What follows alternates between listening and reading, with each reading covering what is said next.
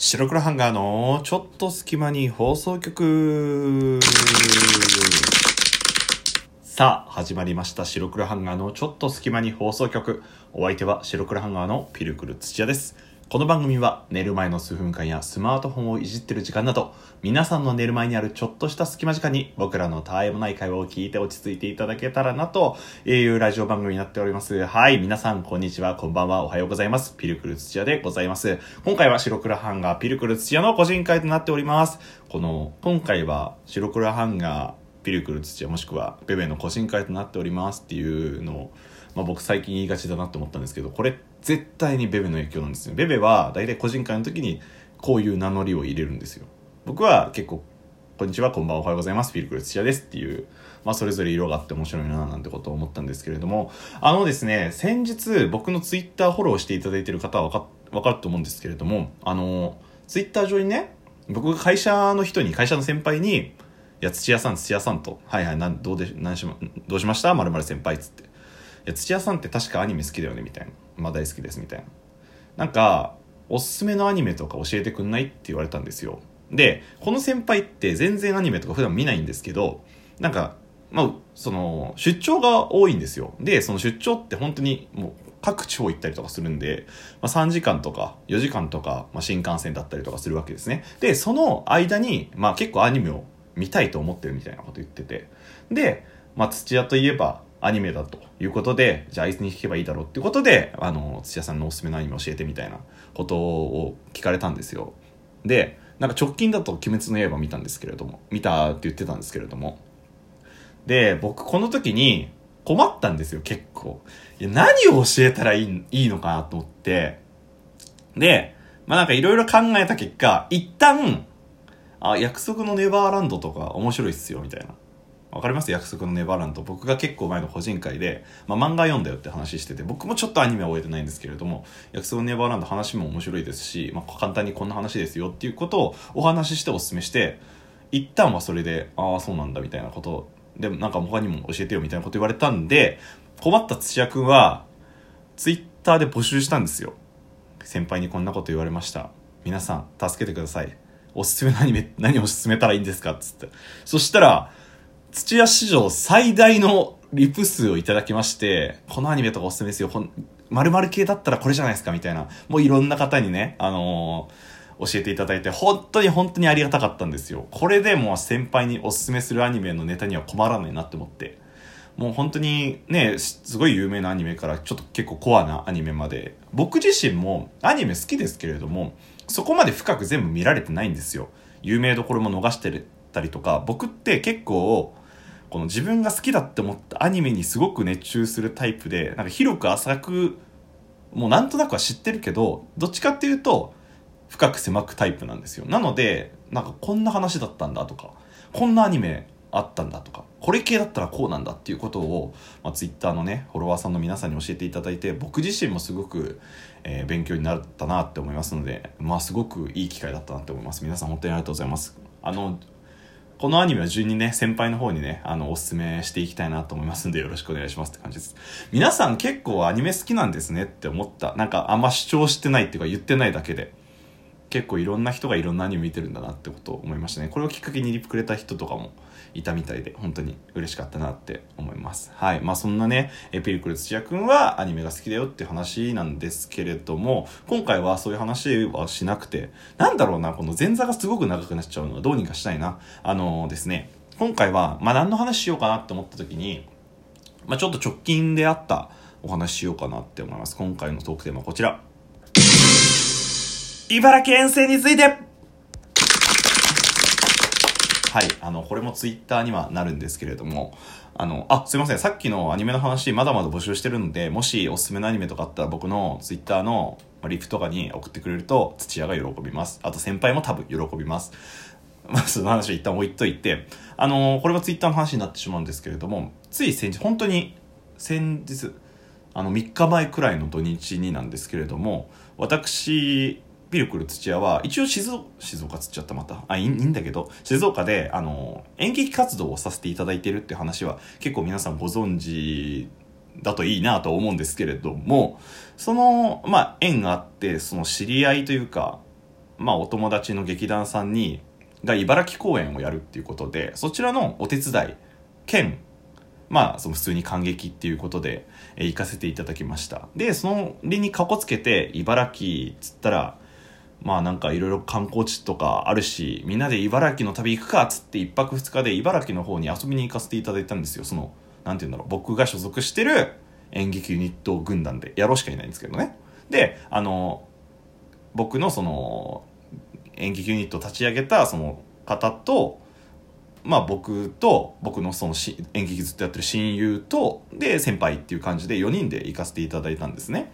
で茨城行ってその僕の親友が結構もう本当にあんこう鍋を食いてみたいなこと言っててじゃあ夕飯はまあね茨城っつったらやっぱあんこうですよ。あんこう鍋なんですよ。行こうっつって。で僕はやっぱアニメ好きなんでまあ大洗に行きたいっつって。大洗町行きたいっつって。ガルパンっていうガールズパンツァーっていうアニメの聖地なんですけど。じゃあそこであんこう鍋食えば解決じゃねみたいな話になったんですけど結局過ぎてしまいましてあの大洗には寄れなかったんですけれども。あんこう鍋は夕飯食おうっつって、まあ、ホテル取って近くのそのなんていうの？ホテルのなんか居酒屋みたいなところにちょっと有名ですごくね安かったんですよ。なんかすごくコスパが良かったです。この量があるのにえこの値段なの？みたいな料理がたくさんあってで夕飯をみんなでちょっとお酒でも飲みながらじゃあ行こうかっつってそのななんだっけ？名前忘れちゃったの鉄格子鉄格子みたいなアニメあアニメしてない。鉄格子っていう料理屋さんがありまして結構その海鮮鍋とか海鮮系があるあのーお店だったんで居酒屋みたいな感じだったんですよ。すごくそこが美味しかったですね。もう茨城最大の思い出ですね、まあ、ぶっちゃけそれ以外何もしてないっていうのもあるんですけれども。まず食べた料理としてはあんこう鍋。あんこう鍋とあとフグのフグ刺し。フグのお刺身を食べてであとなんか渡りガニだっけかな？渡りガニのちっちゃいやつを丸ごと揚げた天ぷらとだったりとかあとあれ。あとあれだ白子の天ぷらとか白子の白子ポン酢みたいな感じのとかだったりとか。ってすごくねなんか普段食べないじゃないですかそういう料理って。結構ちょっと格式が高かったりとかあの取れなかったりとか海鮮鮮なものじゃないと美味しくないよって言われて白子とか食べます？皆さん。結構白子とかってなんか分かれるじゃないですか。あの独特な食感がすごい好きっていう人もいればなんかブヨブヨしてて嫌だっていう人もいて僕結構白子とかウニとかそういうの結構好きなんですけれども。で食べた時にまあめちゃくちゃうまかったですね本当に。なんか口の中に入れた瞬天ぷらなんですけど口の中に入れた瞬間ふわって溶けるんですよ本当に。なんか食べたんだけど食べてないような感覚っつったら変だけどもうすごくそれが美味しかったっていうのもありますしあと人生初めて人生で初めてフグのお刺身食べたんですよ。フグってなんか毒あったりとかしてお刺身ってまああるにはあるけどそんな食べないじゃないですか。だから多分一生食べれんだろうなって僕思ったんですよ。そしたらこんなタイミングでまさか食えると思わなくて。でフグのお刺身食べたんですけれどこれが一番うまかったな。ピルクル的には。一番フグのお刺身がうまかった。なんだっけポン酢つけて食べたんですけどもうなんか一枚一枚は一枚はね、まあ、白身魚みたいにすごく薄くて透明なんですけどなんか歯ごたえが結構しっかりしててトロとかって皆さん食べたことあります？トロとかあの油が乗ってるお魚って結構口に入れて舌に乗せた瞬間とろけるっていうじゃないですか。それのそれがまあ究極形態だとしてそれの逆の究極形態みたいな感じですね。歯ごたえがしっかりしててこれお刺身ってぐらいしっかり噛めるみたいな。ででも味はなんかさっぱりしてて美味しいみたいな感じだったのででこれがまたもみじおろしとね一緒に食うとね本当に口の中がディズニーランドみたいな感じなんですよ本当に。いろんな要素が合わさって。本当にフグのお刺身は美味しかったです。ですごい一皿の結構大きいお皿で一人前というかみんなで4人だったんですけど4人でつくタイプだったんですけどそれでめちゃくちゃ乗ってんのに980円だったんですよ。えこんなにフグって安いの？みたいな。感じででそのお店自体がすごくリーズナブルで誰でも寄れるよみたいなお店だったんですよね。本当に美味しかったです。で、まあ、忘れちゃならないあんこう鍋ですよ。このあんこう鍋もね僕あんこう鍋も初めて食べたんですよ。あんこうっていうお魚皆さんご存知ですか？全部食べられるみたいな部位。部位を全部食べられるよみたいな感じのお魚なんですけれどもの味噌鍋だったんですよ。これが本当にねこれも美味しかったですね。なんだろうな。あんこって結構骨とかあったりとかしてなんかいろんな部位によっていろんな味とか食感が楽しめる。硬くてしっかりしてるとこもあれば本当に肝とかなんかふわって消えるみたいな感じの柔らかさだったりとかしてあこんなに